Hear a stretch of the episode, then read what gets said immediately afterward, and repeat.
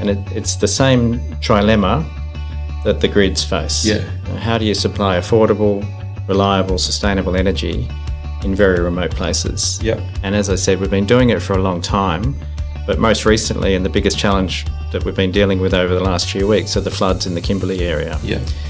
And uh, I was just involved in calls on the weekend where the, the incredible EDL team is making sure that the lights stay on for the Kimberley towns of Derby, Fitzroy Crossing, Halls Creek. And they're very remote areas that are completely stranded right now. Yeah. Welcome to the Queensland Energy Club podcast series Energy Talks. Just one note before we start today the views and opinions in this podcast belong to the people expressing them and not to the companies or organisations they're a part of. I'm Sally Levis, the Managing Director and founder of the Queensland Energy Club. I am delighted to be sharing the booth today with James Harman, CEO of EDL, and podcast host Dan Brown, Global Co Head of International Projects Group and partner with global law firm Ashurst. Welcome, gentlemen. For today's podcast, James will discuss who EDL is, its role as a global company in the renewable energy industry and energy transition, and where the opportunities are for Australia to accelerate its RNG journey. James will share EDL's experience in Australia, highlighting the opportunities to supply remote industries and communities with reliable energy with lower emissions. On that note, I'll now hand over to you, Dan, to introduce James and further the conversation. I really love to explore that remote piece for, for a bit because, um, at least in the way that I understand what you and the business does, is, is you, are promising to keep the lights on in those places that are remote. Um, the tyranny of distance means it's very hard to create or to send cheap, reliable electrons to those parts of, of, of our country. And the promise seems even greater when we look at what's been happening recently with some of the flooding um, in, in the north. And so the imperative for you and your team to really keep the lights on, come what may, has been highlighted by that. Um, but I'd love to understand a bit more about that and how your team has really responded to ensuring that those communities have the electrons there when they need them. Sure, Dan. Yeah, well, there's there's there's really two parts to that answer, and it's a bit like well, there's three actually, and it, it's the same trilemma that the grids face. Yeah. You know, how do you supply affordable, reliable, sustainable energy in very remote places? Yep. And as I said, we've been doing it for a long time, but most recently, and the biggest challenge that we've been dealing with over the last few weeks are the floods in the Kimberley area. Yeah. And uh, I was just involved in calls on the weekend where the, the incredible EDL team is making sure that the lights stay on for the Kimberley towns of Derby, Fitzroy Crossing, Halls yeah. Creek. And they're very remote areas that are completely stranded right now. Yeah. The roads are cut off. Yeah. The bridge at Fitzroy Cross crossing is being washed out. Yeah. Um, and the team has great experience in in dealing with these types of situations through regular cyclones. So the roads get flooded every now and then. Yeah. It's a um, it's a, a, part of the world where there are significant weather events. But just to give to give listeners some context, that area of the world is a long way from a grid. Yeah. And we run a virtual pipeline up there. So we produce LNG in Karratha yep. and then we truck it in road trains, the heaviest wow. vehicles on the road in Australia, from Karratha up to Broome, Derby, Fitzroy Crossing, Halls Creek. That's the way it normally works. But when the road's cut, yeah. as it is between Broome and Derby and unlikely to be open again for another four weeks or so, we've had to find another solution. Yeah. And so the team scrambled, but in a very uh, planned way, following yeah. a, a, crisis plan, and has organised diesel replacement sets to be um, transported up to, to Derby, yeah. Fitzroy Crossing, Halls Creek. Uh, and they're busy right now doing that switch over from gas fired power to diesel power and making sure that the residents of Derby, Fitzroy Crossing, and Halls Creek continue to have power. Is yeah. that fundamental? Without us, they have no power. Yeah. And we're working very closely with Horizon Power, our yeah. customer up there, to make sure that that's as seamless as possible and that switchover happens um, uh, without a loss of loss of uh, power to the community.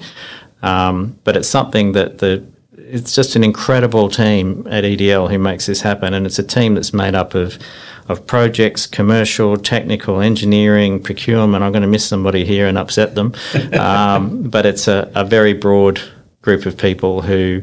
Uh, are committed to working around the clock and doing it safely. Yeah. That's absolutely fundamental that it's done safely, Yeah. making sure that people get breaks as needed. And this is happening in very hot, sticky conditions right now. Yeah. Um, it's the wet season up there, Yeah. and uh, and they're literally working around the clock to uh, to make sure that power is continuing. And I'm so proud of that that aspect of what our teams can do. Yeah. Um, and uh, it's it's it's basically building three new power stations in about eight days. Wow. Um, and making sure that that uh, that the power stays on. So yeah, it's been a, a busy start to the year, but we're used to that. You know, we um, we also operate in Canada and the US, and so at EDL uh, around this time of the year, it's usually freezing say, in yeah. some places we operate, and very very hot and wet in other places we operate, and um, yeah. Great people, great operators across our business who, who keep the keep the power running. Yeah, that's incredible. Um, and, and you know, you, you touched on it um, earlier around the beautiful culture that exists within your business, and and, and that's shining through in this response to these um, floods, and and really highlighting how your team works tirelessly to serve the communities in which your business operates and your customers. Um, but what, what do you think is the is there any secret sauce around that that that culture piece? Like what is it that that creates that that culture within your business? Because it's, in my opinion, or my observations at least, it's it's it's rare to have a beautiful Yeah. culture like that. Realistically, Yeah, I just think that people are proud. They're proud of, of the job they do and the way they do it. yeah, Um, they care for each other. They care for each other, particularly around safety. Yeah. making sure that everybody goes home w- safe and well every day. But Yeah. they're they're proud and they're loyal. And we've got people who've worked for EDL for over thirty years from the beginning, wow. and who continue to contribute day in day out. They're proud, um, and there's just that can-do attitude. We don't we don't have problems. We just have things to overcome, and we overcome them. Yeah. And we're very lateral in the thinking because we've come from that innovative entrepreneurial background Yeah. of not having a, a playbook for everything Yeah. and just working out how to how to solve things and working in teams. I mean, the, I was on a, a team's call on the weekend with about 15 people, uh, a daily call on the on the flood situation. Yeah.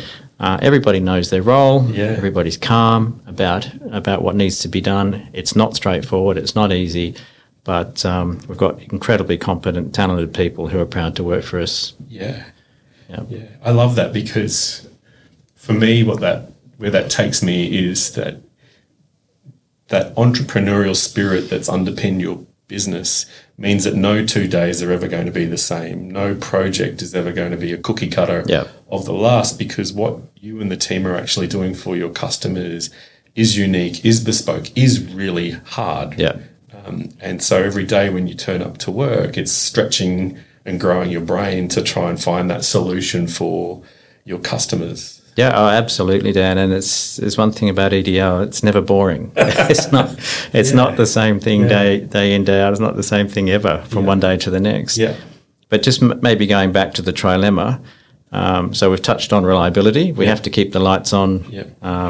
twenty four seven, and our remote energy business overall is more reliable than the NEM. Yeah. So we uh, we provide power more reliably in remote areas in microgrids than than than the, the large grid managers. Yeah.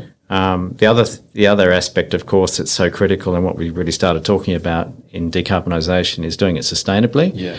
Um, and that's a, a key part of our business, and one that's been growing dramatically is hybrid renewable power stations. Yeah. So even in the Kimberley, where we've been operating for about uh, all over twelve years now, we're working with Horizon Power to install batteries at Yep. these um, at these remote power stations, um, and across Western Australia and the Northern Territory, we've been building out hybrid renewable power stations. And what are they? Um, they're either greenfield, so we're starting anew, or more often uh, brownfield, where we're converting old diesel-fired power stations or gas-fired power stations to introduce renewables. You've been listening to Energy Talks by Queensland Energy Club. If you've enjoyed what you've heard so far, you'll be thrilled to know that the full length interview will be available to podcast subscribers of the Queensland Energy Club. To become a podcast subscriber is simple. Just go to the podcast page at queenslandenergyclub.com.au and sign up to become a podcast subscriber. Thank you for listening.